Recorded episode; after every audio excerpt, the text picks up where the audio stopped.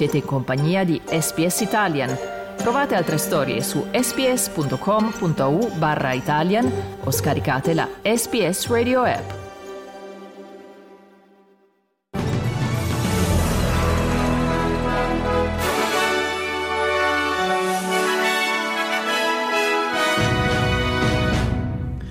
Il 2022 è stato uno degli anni più caldi della storia. Polemica in Italia sui costi del carburante. I benzinai dichiarano due giorni di sciopero. Indagine sul ritrovamento di documenti segreti negli ex uffici del presidente Joe Biden. E nello sport, Coppa Italia, la Roma batte il Genoa. Qui Domenico Gentile con il giornale radio di venerdì 13 gennaio 2022.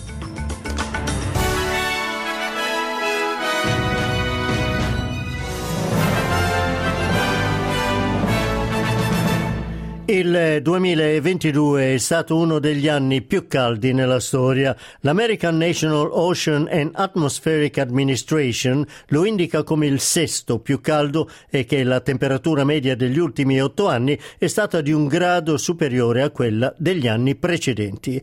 Un rapporto diverso pubblicato dalla World Meteorological Organization indica invece il 2022 come l'ottavo anno più caldo della storia. Gavin Schmidt direttore del Goddard Institute per studi spaziali della NASA, dice che il surriscaldamento si è sentito dovunque nel pianeta. All of the uh, the things that are happening, the the heat waves in uh, in Europe, the fires in Europe, the uh, uh the the warmest the, the, warmest year in the UK, the flooding in uh, Pakistan uh, and, and and elsewhere, the heat waves again in in in the Pacific Northwest, the fires. You know, all of these things are associated with local uh, temperatures. Il primo ministro Anthony Albanese a Papua e Nuova Guinea ha firmato un trattato di sicurezza tra i due paesi e Australia e Papua Nuova Guinea negano che l'accordo è, vin- è, motivato, cioè dall'influenza cinese nella regione del Pacifico. Il dottor Malcolm Davis, analista in difesa e strategia dell'Australian Strategic Policy Institute di Canberra, dice che è di vitale importanza per l'Australia rafforzare le relazioni con uno dei suoi più importanti paesi vicini. China is the single most challenging aspect of our strategic environment that we face now. Uh, the strategic environment that we face is being shaped by an assertive China. And part of that process that we're seeing is a China that is very active in the Southwest Pacific. You know, last year we saw the agreement between the Solomon Islands and uh, China that will uh, allow Beijing to establish a military base in the Solomons. What we don't want to see is that replicated in Papua New Guinea. Ma il ministro degli esteri di Papua e Nuova Guinea, Justin Kachenko, parlando alla ABC, ha ribadito che la Cina resta un partner strategico per il governo di Port Moresby. China is an important strategic part to the development as well of Papua New Guinea. Um, we've always had that relationship. It's one of our biggest economic partners, and uh, we work with them in many different ways uh, on the understanding uh, where we are and, and what we can do together without, uh, you know, causing issues amongst ourselves and our partners.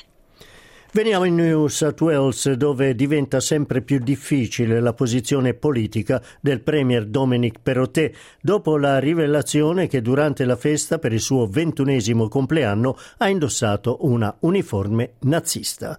Il Premier ha chiesto scusa per l'episodio dicendo di vergognarsi di quello che ha fatto. I'm deeply ashamed of what I did and I'm truly sorry for the hurt and the pain that this will cause people right across our state, and particularly members of the Jewish community, Holocaust survivors, veterans, and their families. Il capo del Consiglio ebraico del New South Wales, Darren Bark, dice che mentre le scuse del Premier sono state accolte, bisogna continuare a educare gli australiani, in particolare i giovani, sugli orrori commessi dal regime nazista. This incident, no matter how old, is a continual reminder about the importance of education for all Australians, and particularly our youth, about the abhorrent nature of the Nazi regime and the evil perpetrated by the Nazi regime. Nazi symbolism is not to be taken lightly. Nazi symbolism is not a joke. Passiamo in Italia e alla polemica sul costo dei carburanti. Il governo ha annunciato che il monitoraggio dei prezzi non sarà più settimanale ma giornaliero e che viene introdotto l'obbligo di esporre il prezzo medio nazionale alla pompa con sanzioni che potrebbero essere comminate dal prefetto. I benzinai hanno intanto proclamato uno sciopero il 25 e 26 gennaio in protesta per le accuse del governo di essere responsabili della crescita dei prezzi. Parlando alla RAI RAI Paolo Uniti, segretario della Confcommercio, ha spiegato i motivi della decisione dei benzinai. Non è che la nostra categoria fa uno sciopero per ribellarsi, ma semplicemente per protestare su una disinformazione che parte prima di tutto dal governo e il ministro dell'economia Giancarlo Giorgetti dice che il governo monitorerà i livelli e valuterà eventuali interventi. Il governo si riserva di adottare le misure di riduzione delle accise in funzione di una norma che consentirà un'azione in questo senso da parte del governo in relazione all'incremento verificato dei prezzi dei carburanti. Restiamo in Italia. La Geo Barents di Medici Senza Frontiere arrivata ad Ancona dove sono sbarcati 73 migranti, tra cui 18 minori non accompagnati, soccorsi sei giorni fa nel Mediterraneo. Ieri erano sbarcati 37 richiedenti asilo dalla Ocean Viking. Alle due navi era stato negato un porto più vicino. La responsabile dei soccorsi di Medici Senza Frontiere, Fulvia Conte, che era a bordo della Geo Barents, ha spiegato che le condizioni del mare nella rotta verso Ancona erano proibitive. Questi ultimi quattro giorni sono stati giorni di sofferenza inutile che potevano essere appunto evitati con l'assegnazione di un porto sicuro più vicino rispetto a quello che invece è il porto di Ancona. Negli Stati Uniti, l'Attorney General Merrick Garland ha annunciato la nomina di un procuratore speciale per indagare sui documenti segreti di Joe Biden quando era vicepresidente. Si tratta di Rob Hur, ex procuratore del Maryland. I documenti sono stati rinvenuti nell'ex ufficio di Biden a Washington e nel garage della sua abitazione in Delaware. Biden ha detto che i documenti sono stati scoperti dai suoi avvocati tra carte personali e politiche e che le autorità sono state prontamente informate del ritrovamento.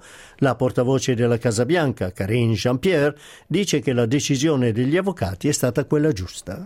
So, when his lawyers realized that these documents were there, they turned them over to the archives. They did the right thing. They turned them over. All I can say is what the president said yesterday, I would refer to his comments. But they did the right thing by, once they learned of them, they turned it over. They turned it over to the archives. Passiamo alla guerra in Ucraina. Foto satellitari mostrano che la città di Soledar, sottoposta all'assedio delle truppe russe, è ormai rasa al suolo. Secondo il governatore del Donetsk sarebbero 559 i civili rimasti nella città, inclusi 15 bambini. Soledar prima della guerra aveva 10.500 abitanti. Fonti russe affermano di avere il controllo della città, versione smentita dalla vice ministra della difesa ucraina Anna Anna Maliar, che dice che la città è ancora sotto il controllo ucraino. Fighting is fierce in the Soledar direction near Bakhmut. Despite a difficult situation, Ukrainian soldiers are desperately fighting. Trying to break through our defence lines without any luck, though, and to capture Soledar, the enemy has high losses. The area outside the city is covered with the bodies of Putin's troops. Nevertheless, the Russians are moving over their own corpses. E un uomo è annegato ieri a Wogga Wogga mentre nuotava nel Orange Line Creek. Testimoni riportano che l'uomo è stato colto da malore mentre nuotava e che i soccorritori non sono riusciti a rianimarlo. Dall'inizio dell'estate sono oltre 30 le persone morte annegate in Australia. Mercato dei cambi, il dollaro australiano vale 70 centesimi di quello americano, 64 di euro. Sport, ottavi di finale della Coppa Italia, questi i risultati. Fiorentina batte Sampdoria 1-0 con una rete di Baracca al 25 e la Roma invece ha battuto il Genoa 1-0 con una rete di Dybala al 64 Chiudiamo con le previsioni meteorologiche. A Perth giornata di sole 28 gradi, sole anche ad Adelaide, ma la temperatura molto alta 37 gradi, cielo nuvoloso a Melbourne 28 gradi, ad Hobart parzialmente nuvoloso 26 gradi. Canberra, possibilità di piogge e temporali 32 gradi, a Sydney parzialmente nuvoloso 28 gradi, a Brisbane prevalentemente sereno 29 gradi, a Cairns possibilità di pioggia e temporali 30 gradi e a Darwin invece cielo parzialmente nuvoloso 32 gradi.